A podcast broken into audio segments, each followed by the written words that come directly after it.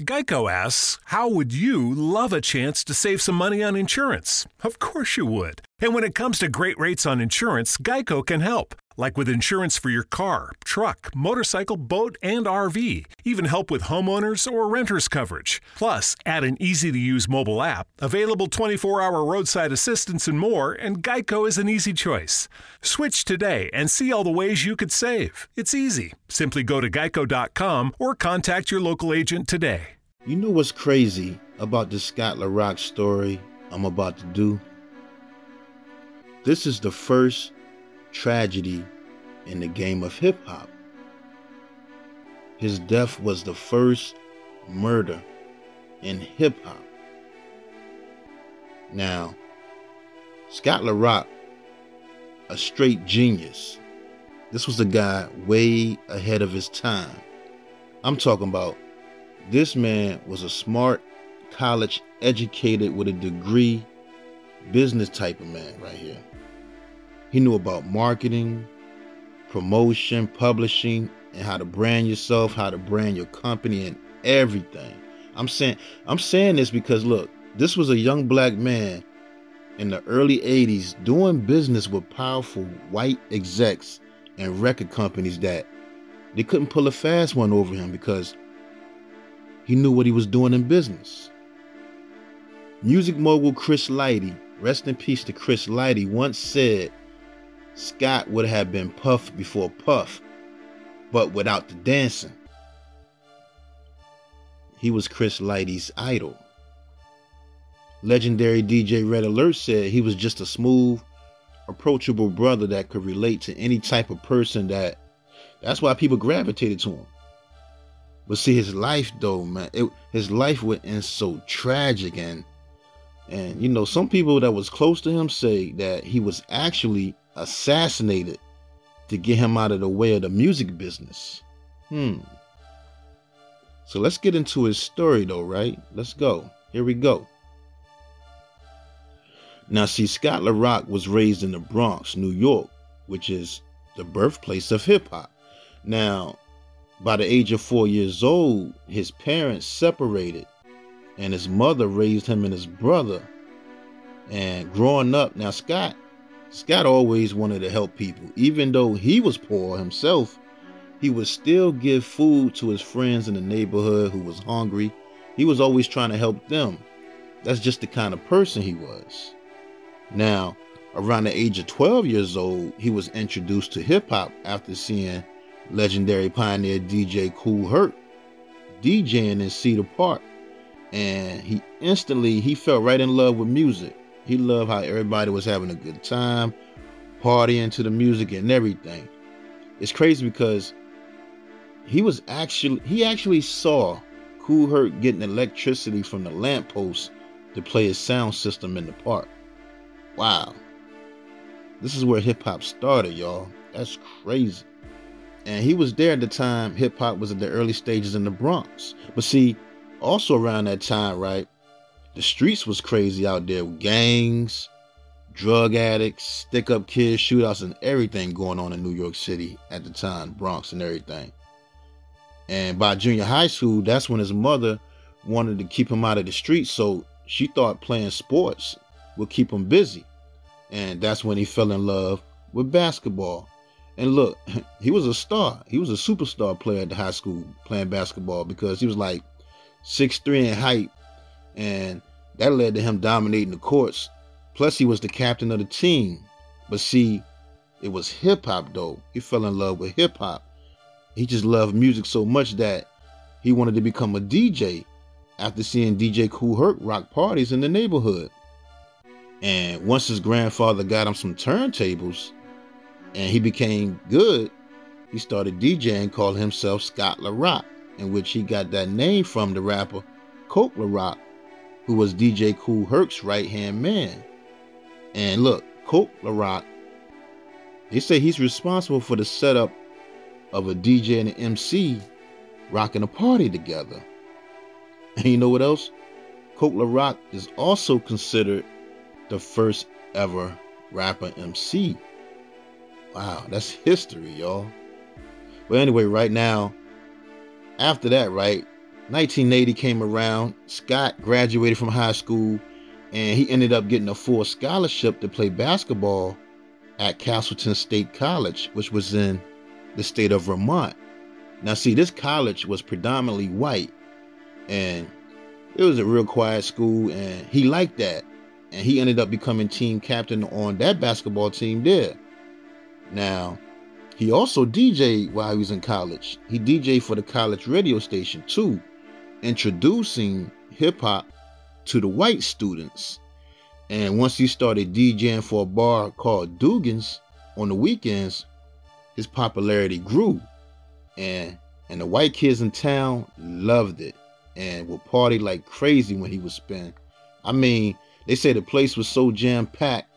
They say people would stand outside in lines in the freezing cold trying to get in. Wow, y'all know Vermont state of Vermont gets cold in the winter. He had the college on lock. And look, they couldn't get enough of him. Those white students wanted to learn everything about hip hop during that time. And that's when Scott started bringing his friends from back home to perform graffiti, show him how to break dance at all the events they had in town and everything. Now, one of his friends, right, that Scott used to bring with him to Vermont um, to the shows to showcase how to break dance was Darrin Henson, who y'all probably know from the movie Stomp the Yard. And he was in the Soul Food series too, the Soul Food series. But people don't know that. They don't know that he got his start with Scott La Rock when he was like 14 years old. But anyway, look. Now realizing and understanding the power of hip hop, right? Scott ended up graduating with a business administration degree.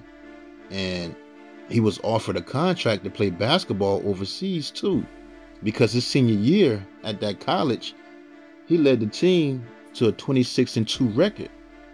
But he just wasn't interested in playing basketball overseas in Europe. He wanted to go to the NBA. So that dream was crushed. And he just decided to just focus on music because he knew, Scott knew that hip hop was about to take over the world and by this time, it was like 1984, and he wanted to be a part of it.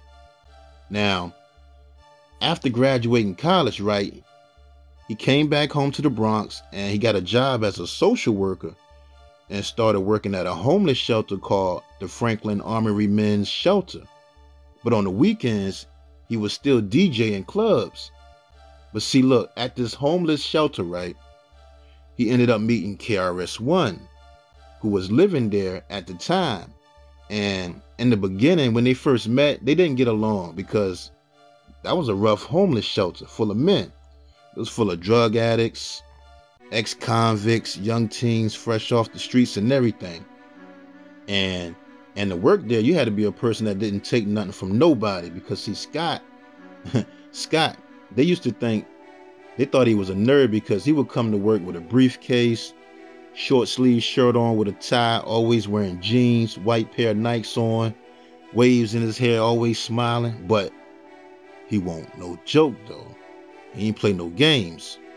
And how he met KRS One right, see him and KRS One had bumped heads over a meal ticket and some subway tokens that the shelter used to give them every day. But see, Scott told him he needed to get a job first because he knew Scott knew a lot of those guys in the shelter was selling those subway tokens to buy weed and beer and just live off the system. But later on, though, you know, him and KRS One became real close friends after meeting at Ced Gee's house because he had a studio. And the Ced Gee I'm talking about now, Ced Gee from the Ultramagnetics with Kool Keith, because see him and Scott La Rock grew up together.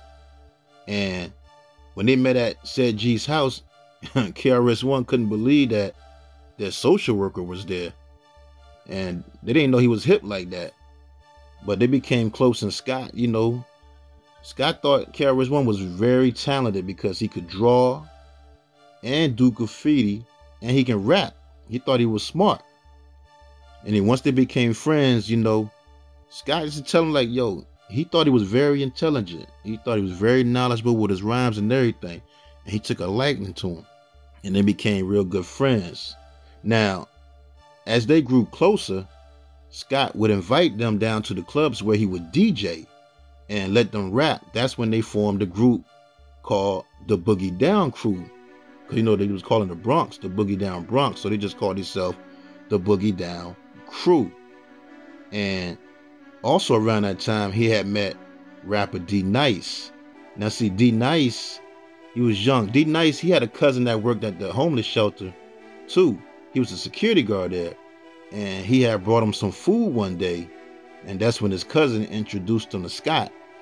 And Scott just took a liking to him, man. He just took him right under his wing and started working with uh, D Nice.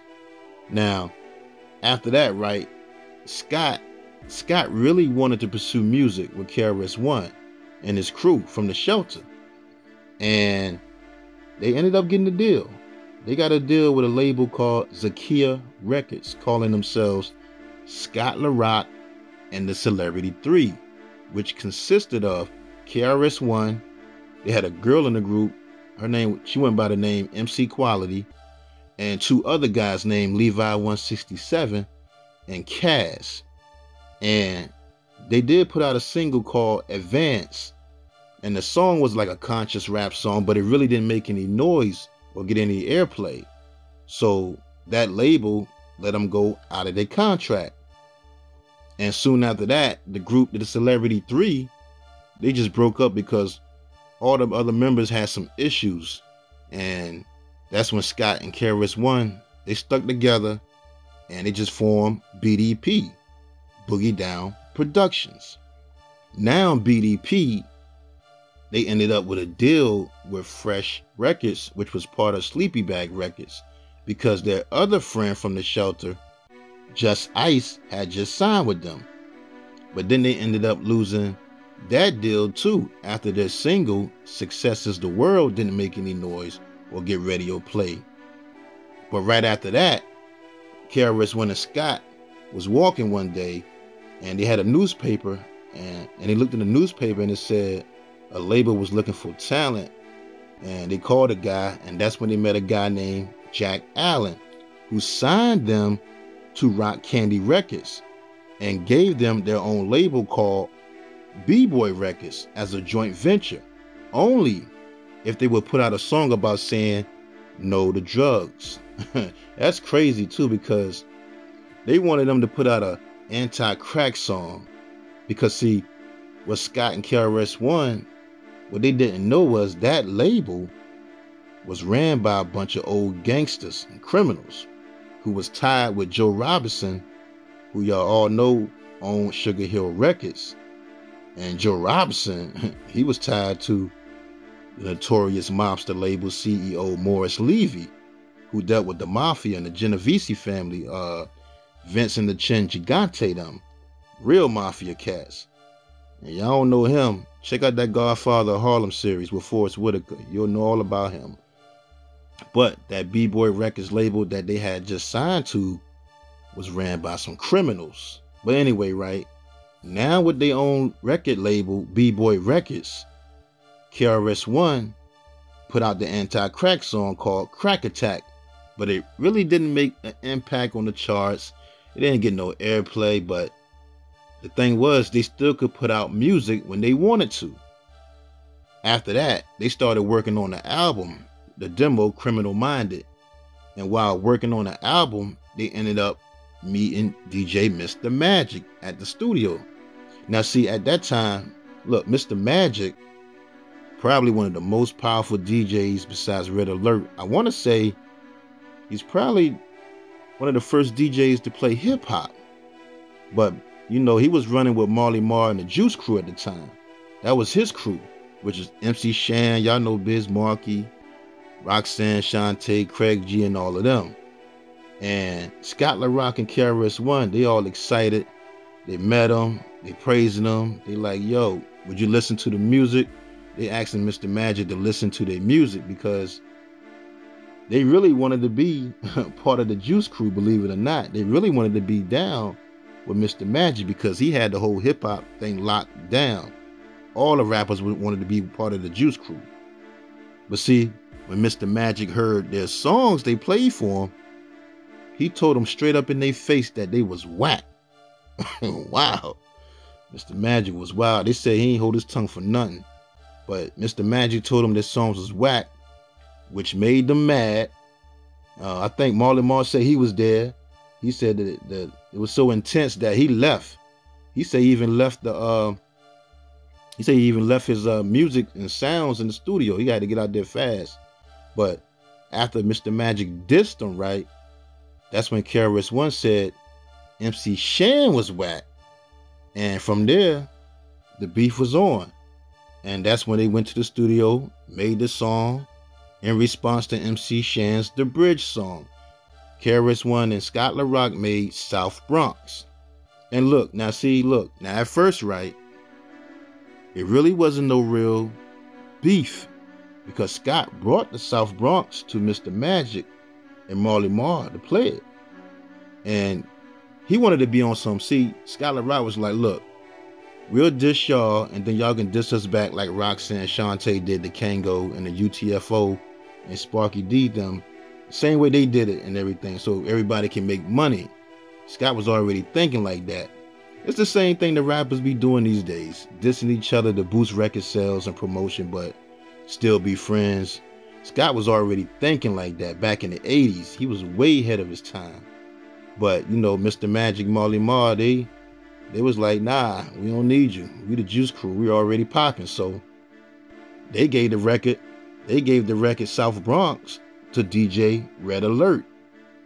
And the people went crazy for the song, especially in the, in the clubs. DJ Red Alert said he had to play the song back to back over and over because the crowd kept chanting the hook. Now, after that, that's when MC Shan came back with the song called Kill That Noise, which people was feeling too. That was a hit too. And once Scott La Rock and KRS One heard that, they went back in the studio and recorded one of the greatest diss songs of all time called The Bridge is Over. Mm, mm, mm, wow. And the battle was over. It was over. The Juice Crew never responded. And on March 3rd, 1987, they released the album Criminal Minded, making it one of the first albums in the gangster rap genre. Never realized that. Because I always thought Ice T and Schoolly D were the first gangster rappers. But anyway, now, the Criminal Minded album Songs like Poetry, 9mm goes bang, super hold, criminal minded, the P is free. Come on, man. The album cover, come on, the album cover, they had guns on the album cover, a hip hop classic. They say that was the first time an album cover had guns on it. Even though Scott La Rock and KRS One was posing with guns and weapons on the album cover, looking like drug dealers that really wasn't what they were about though. They was just saying that they was on some modern day Black Panther stuff, revolutionaries.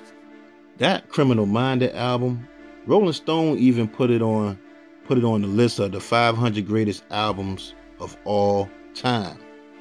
The Bridge is Over, that song became one of the most sampled hip hop songs in hip hop history.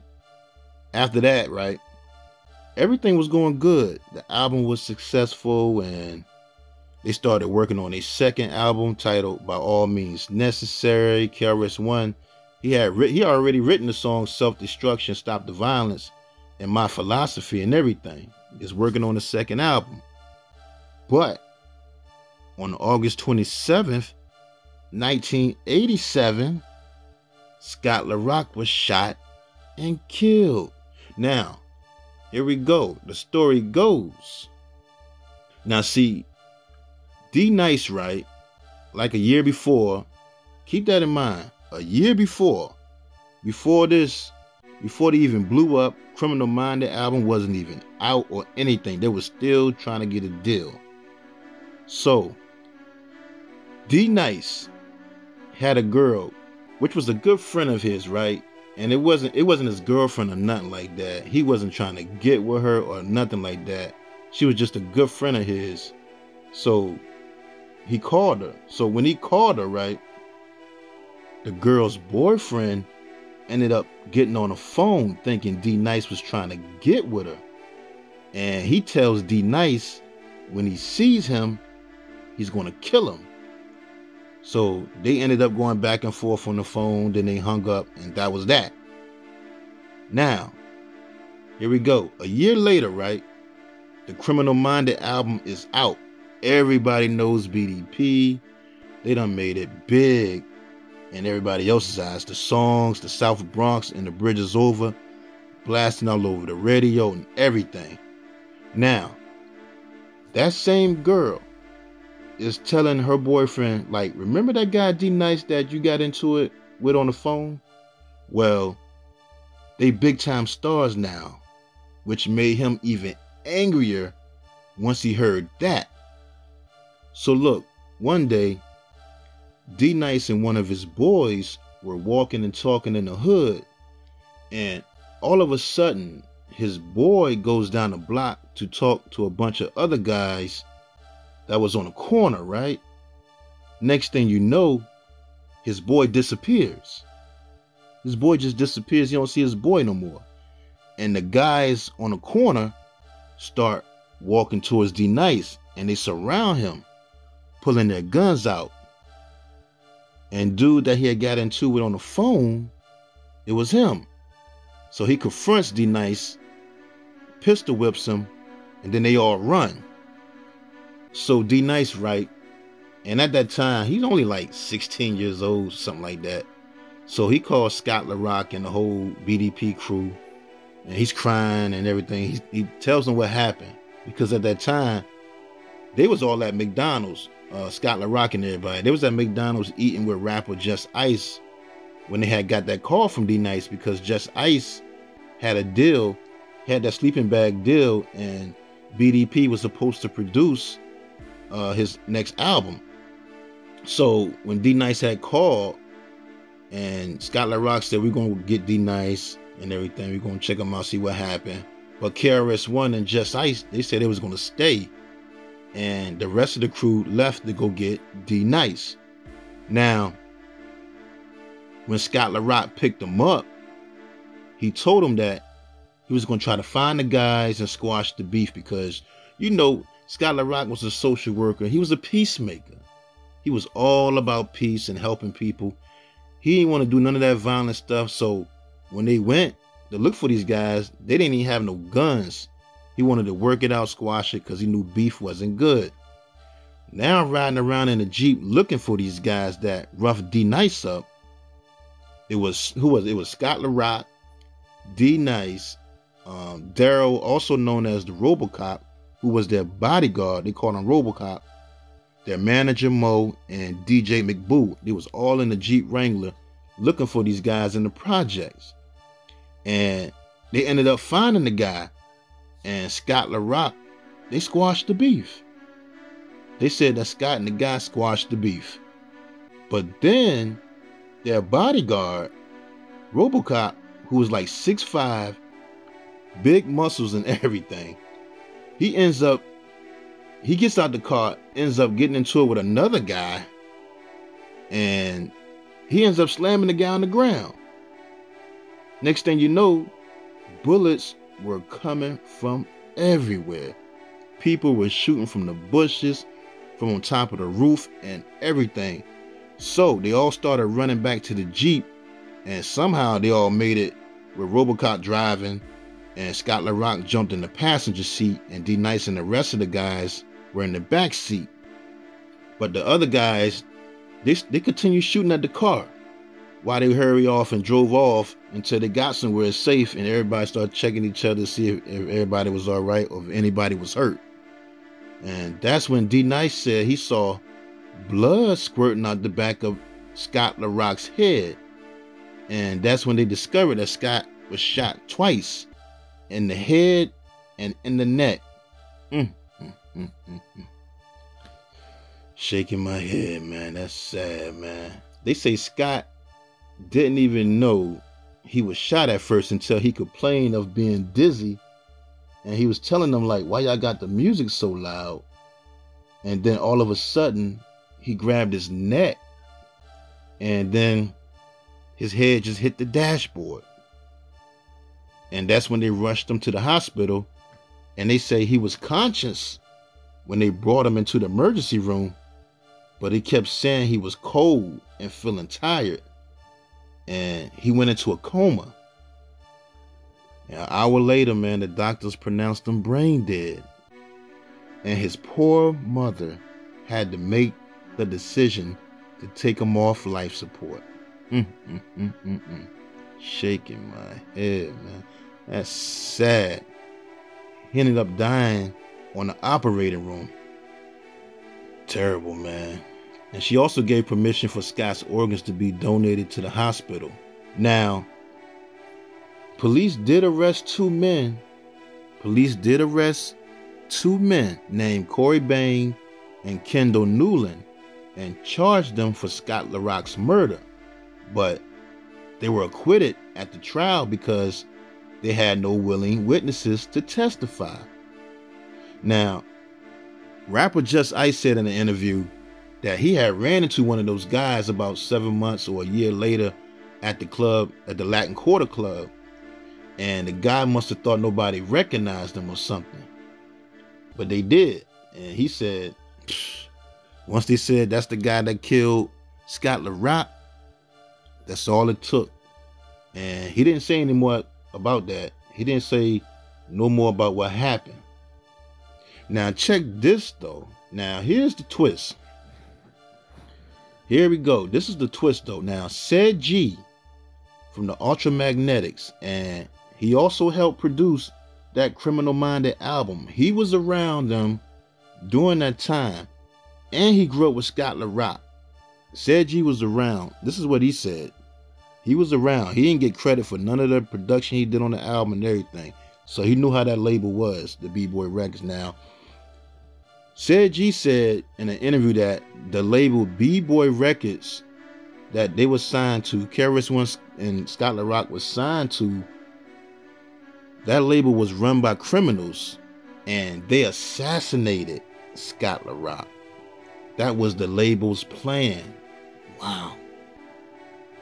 Wow. And doing research on that label, those guys that ran that label, they was in some trouble. They they they used that label to front like a pornography type of setup scheme thing, bootlegging, selling records out the back door, all types of stuff. Now, Ced Gee said Scott's death was an assassination, and here's the reason why.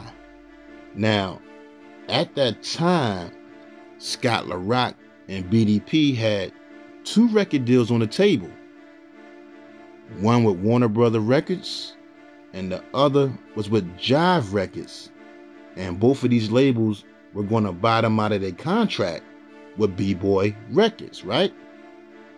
Now, Warner Brothers, Warner Brothers, they was offering them less money up front, but then was giving them 100% ownership of their publishing. And for all you artists out there now, publishing is the most important because that's the mailbox money. That's the mailbox money coming to you for the rest of your life. You can get that to your kids. And Scott knew that. He was smart, business minded, educated. He knew that. Now, the other record label, Jive Records, was offering more money up front, but they wanted all of their publishing and the owners of b-boy records was cool with that because they was criminals anyway running the label and they wanted the money up front. Plus plus KRS-One also wanted the money up front. You know why? Because look at the time he was still homeless. He was living in a KRS-One was living in a freezer that was under the office of b-boy records. It was like a garage with a walk-in freezer, he was sleeping on crates with a mattress made out of clothes and newspapers. Plus, he had to put a brick to stop the door from shutting so he wouldn't suffocate and die if the freezer door closed because two people had already died down there before. Wow, he was doing bad.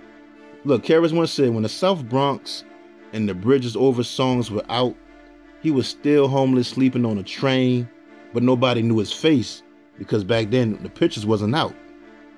That's why he wanted the money up front too. But see, Scott LaRock was so smart and ahead of his time. He was trying to tell him and convince him that they should just take the Warner Brothers deal, even though it was less money, but they would make more money later on in the long run. But after Scott's death, they ended up signing with Jive Records anyway. Hmm. Hmm.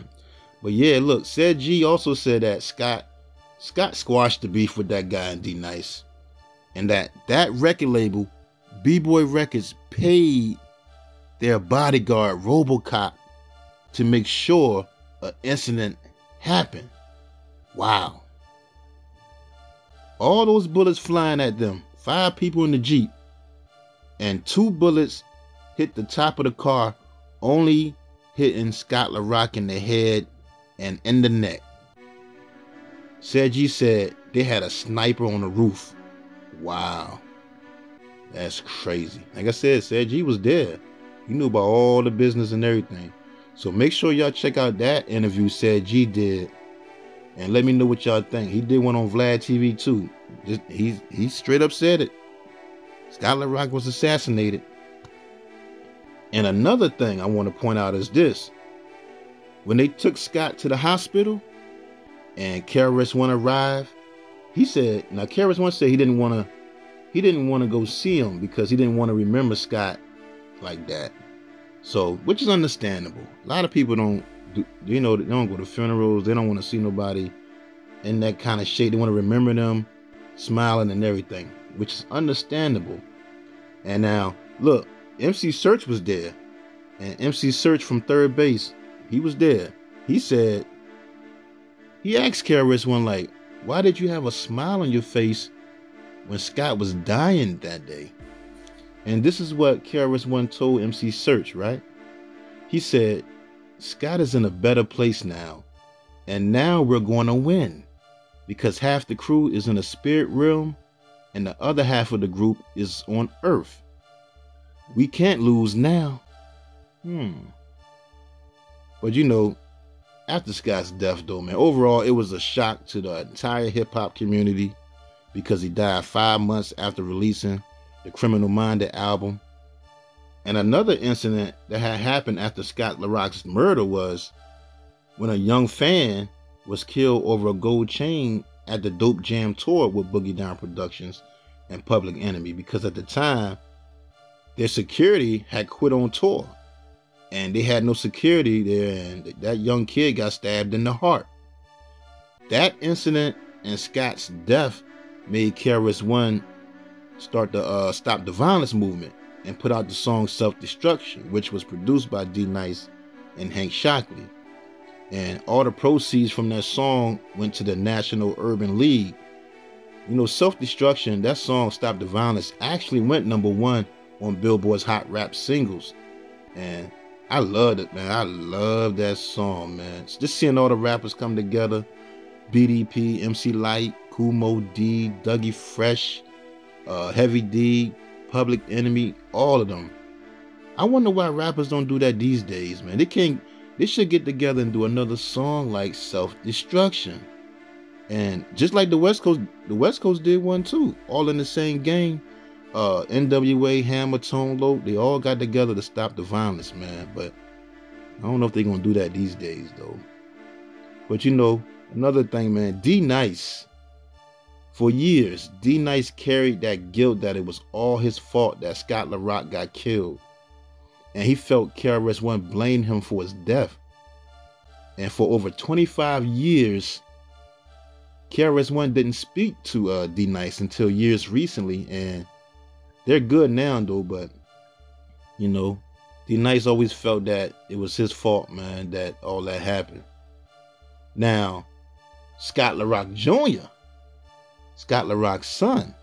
He was nine months old when his father was murdered, and he had some choice words about KRS One. And basically, he said KRS One has done nothing for him ever. Wow, that's crazy, man. I, that's hard to believe. He says father Scott would have never did that if the situation was reversed. He would have definitely took care of KRS One's family because Scott's share should go to his son. Shaking my head, man. I can't believe that, man. KRS One is worth millions. And Scott LaRock Jr., you know, he said he lived in the projects his whole life, had a very rough childhood, which led him going to prison and everything.